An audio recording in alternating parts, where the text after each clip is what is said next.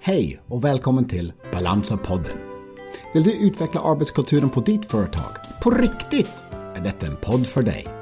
Mike Helber heter jag, tillsammans med Cecilia Nahnfeldt, forskaren bakom Balansa, Katarina Tuning och Sara Kremsel är det vi som jobbar med och utvecklar Balansa. I denna podd kommer vi prata om arbetskultur, företag, arbetsplatsen och människor på jobbet. Vi utgår från Cecilias forskning och annan forskning på området. Varmt välkomna till Balansa-podden.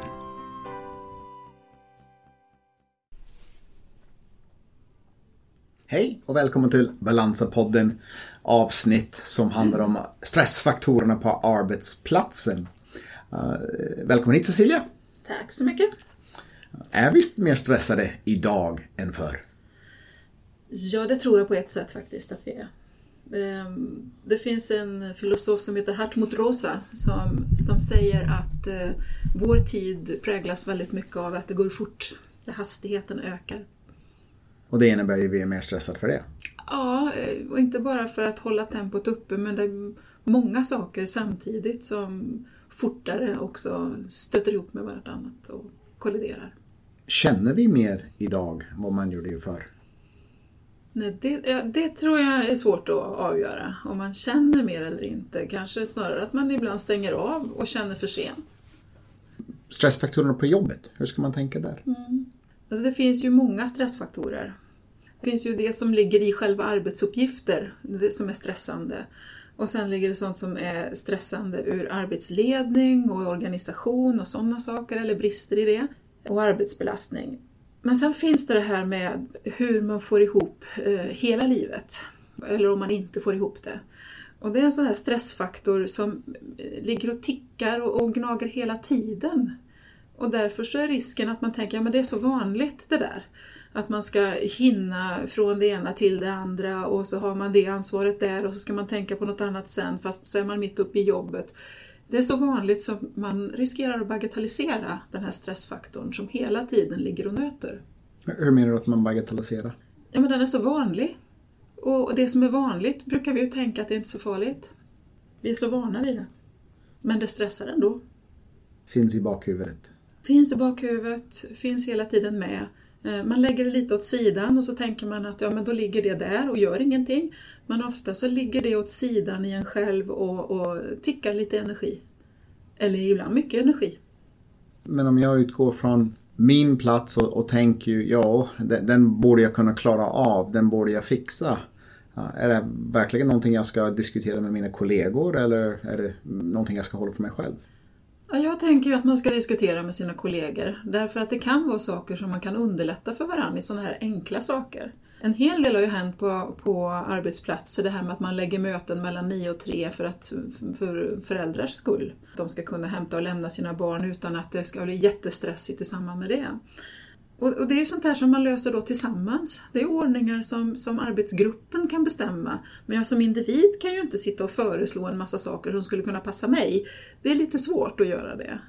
Men att om man har ett pågående samtal eh, på, i en arbetsgrupp eller på en arbetsplats om olika saker som, ja jag har tänkt på det här.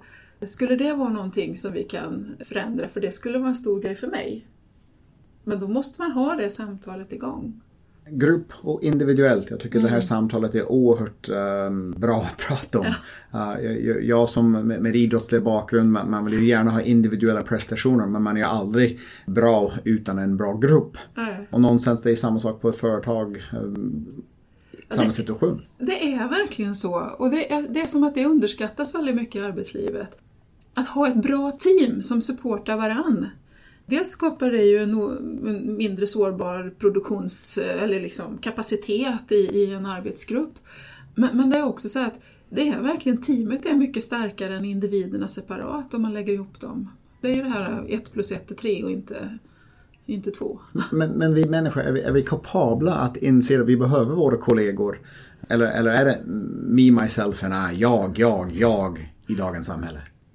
Vi uppmuntras nog mycket till att prestationer ska vara individuella. Det är så vi skriver våra CVn och söker jobb. Det är så vi ofta rapporterar resultat på lite olika sätt. Vi har individuell lönesättning, det är så. Alltså det här ligger väldigt mycket i våra strukturer. Att individen snarare fokuseras än kollektivet. Jag får sällan en löneförhöjning för att min, min grupp har gjort en bra prestation. Det finns också sådana arbetsplatser som gör det. Men det är lite olika sätt att tänka. Är varje individ I, me and myself? Nej, det tror jag inte. Därför att jag tror att det som karaktäriserar mänskligheten det är nog faktiskt detta att vi hjälps åt, att vi kan stanna upp och hjälpa en svagare individ. Om vi tittar på din forskning och, och andra eh, som har forskat i detta. Man ser ju att vi hanterar människor idag individuellt när de blir sjuka. Mm man tar oftast eh, en individ och säger att den personen är ju sjuk och sen hjälper den personen. Mm. Men tänker mindre kanske på själva arbetsmiljön, mm. kanske är ju bakomliggande orsak eller en del av detta mm. i alla fall. Mm. Man börjar bli mer medveten om att, att eh, själva miljön har en påverkan. Men vad det gäller rehabilitering tänker vi eh, fortfarande väldigt separat på arbetsliv och det privata livet. Så att rehabilitering tänker man att här gör arbetsgivaren en sak och i den andra det, det får individen och dens eventuella sociala sammanhang hålla på. Men rehabilitering mår ju bäst av att man faktiskt gör en bra samsyn mellan det. Vi ska titta mycket mer på sammanhang kring människor, tänker jag. Men om man tänker till att hindra just den här med, med, individualisering, alltså ta en klocka på sig och mäta sin alltså puls och räkna hur många steg jag har gått och mm. skapa en individuell mätbarhet för mig själv. Mm. Alltså någonstans, det är jättebra för min kanske kondition. Eller så stressar det. ja, kanske Jag blir mer hälsosam. Ja, kanske det. Ja. Men, men någonstans, det, det, är gruppen som måste jobba tillsammans. När man pratar om att eh, jag måste ta del av den kompetensen som min kollega har, min medspelare. Mm. Utan det kommer jag inte lyckas um, falla i någon lagidrott. Um, och det är samma sak nästan som ett företag, eller? Jag tror att man har mycket att lära av idrotten. Därför att där, där tänker man på en träning inför en prestation. Det vill säga det är en slags förebyggande arbete som pågår i idrotten hela tiden. Alltså stora arbetet inom idrotten är ju före en leverans, så att säga, hur man ska uttrycka det på ett företagsspråk.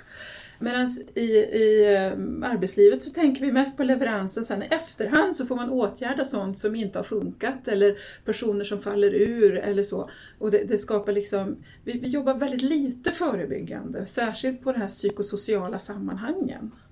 Så du vill ju egentligen att man ska öva innan ja. i olika... Eh... Psykosociala gym kanske. Vems ansvar skulle det vara? Det är ett gemensamt ansvar men, men det psykosociala ansvarstagandet på arbetsplatsen det är alltid arbetsgivarens. Det ligger i lagstiftningen. Så du vill att vi ska träna på det psykosociala arbetshälsa så vi inte blir sjuka? Ja, det tycker jag. Och det är gruppens ansvar, inte, den, inte individen i sig eller ensam? Jag tycker man behöver skifta synsätt här. Jag tycker det. Alltså det blir, det blir så otroligt skuldbeläggande på den som inte håller. Och det skulle kunna vara vem som helst av oss, givet vissa förutsättningar, som kraschar. Det är inte så att vissa är starka och vissa är lite mer sköra. Det finns olika förutsättningar som gör en person som kanske ser på pappret lite mer skör ut, den kanske är jättestark därför att den har massa saker som den har rustat sig med som gör att den håller.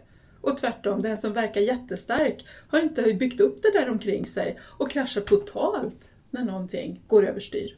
Är vårt samhälle byggt för att göra just den här förändringen som du pratar om? Ja, vi försöker ju bit för bit. Men vi är ju inget bra på förebyggande. Vi är inget bra på att göra saker och ting som vi inte vet om vi behöver använda.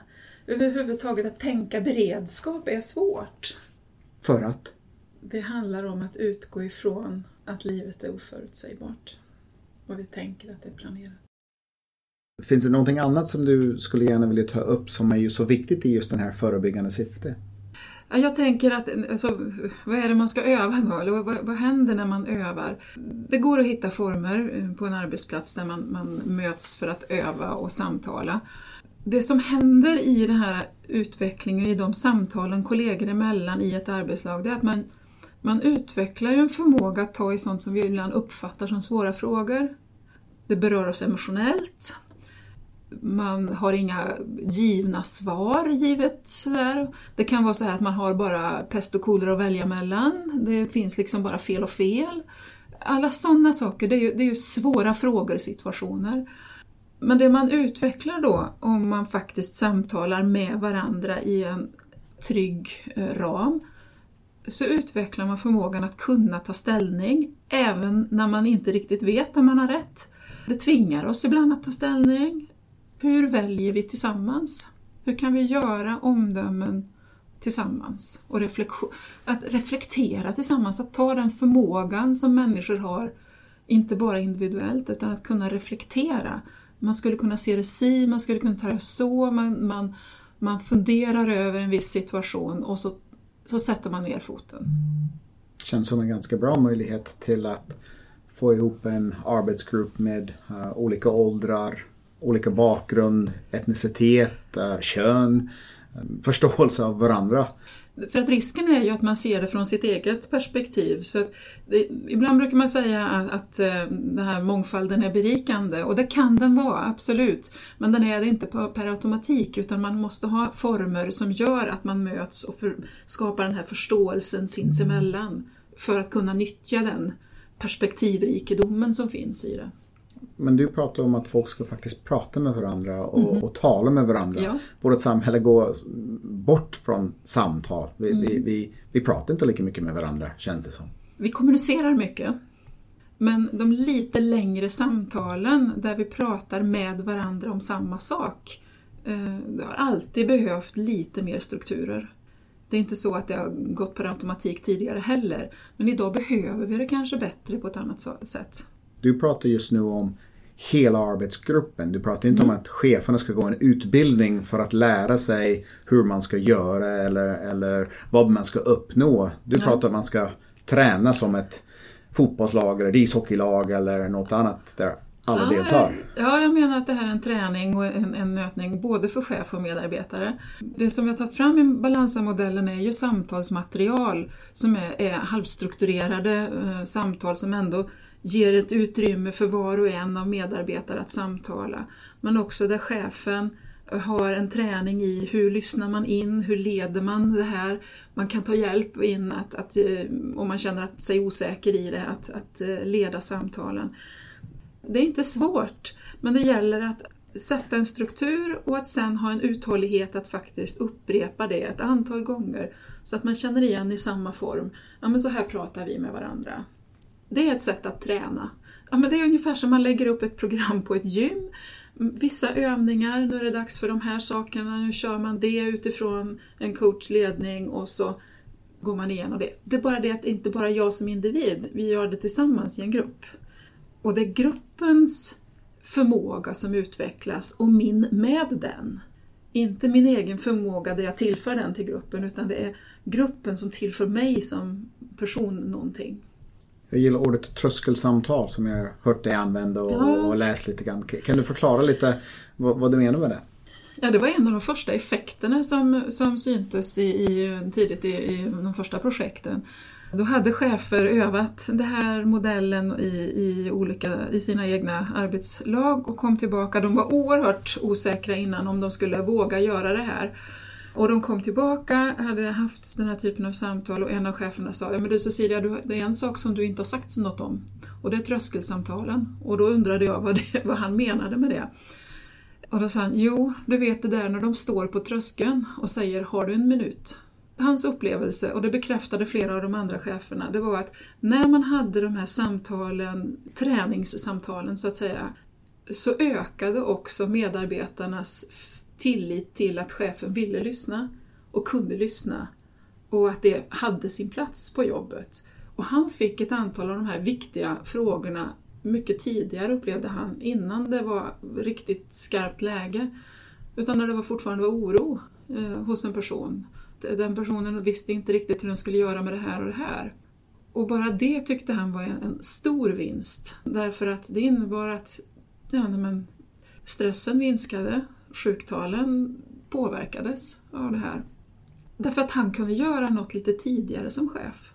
Så från att han hade varit en av de mer skeptiska personerna i det här, så var han en av tillskyndarna för han sa att det här, det här är ett bra sätt att jobba, det är det här jag vill. Det är så jag, jag vill att mina medarbetare ska ha tilliten till att jag både vill och kan göra någonting. Tilliten. Mm. Den man väl prata mycket om under resans gång skulle jag tro. Mm. Hur bygger man tillit? Tillit bygger man inte. Det uppstår mellan människor. Hur menar du då? Jo, men jag tänker att det uppstår i förtroendefulla samtal. Och då är det inte, med förtroendefulla samtal så är det inte bara en till en, utan det handlar om när man sitter som en grupp och samtalar med varandra. Det är så som man kan uppleva ur, ur bra kaffesamtal, eh, så kan tillit eh, också liksom genereras och så, men det är inte alltid fikarummet ger det, men, men ibland kan det göra det. Men det handlar också om ett möte, när en trygg chef leder ett möte och är väldigt tydlig och klar och så här ser det ut. Då är det också ett an, en ansvarstagande, en ömsesidighet i de relationerna. För det hörs en omsorg i en klarhet och en tydlighet. Där uppstår också den här tilliten.